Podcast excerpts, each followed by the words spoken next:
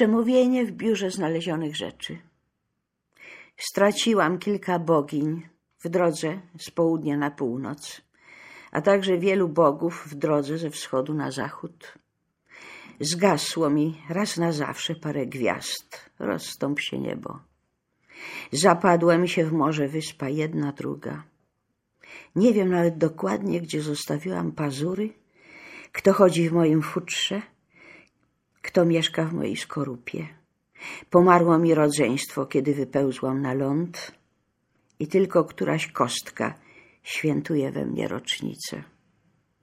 Wyskakiwałam ze skóry, trwoniłam kręgi i nogi, odchodziłam od zmysłów bardzo wiele razy.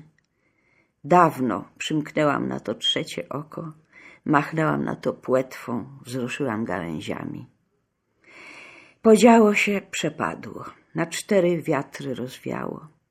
Sama się sobie dziwię, jak mało ze mnie zostało. Pojedyncza osoba w ludzkim chwilowo rodzaju, która tylko parasol zgubiła wczoraj w tramwaju.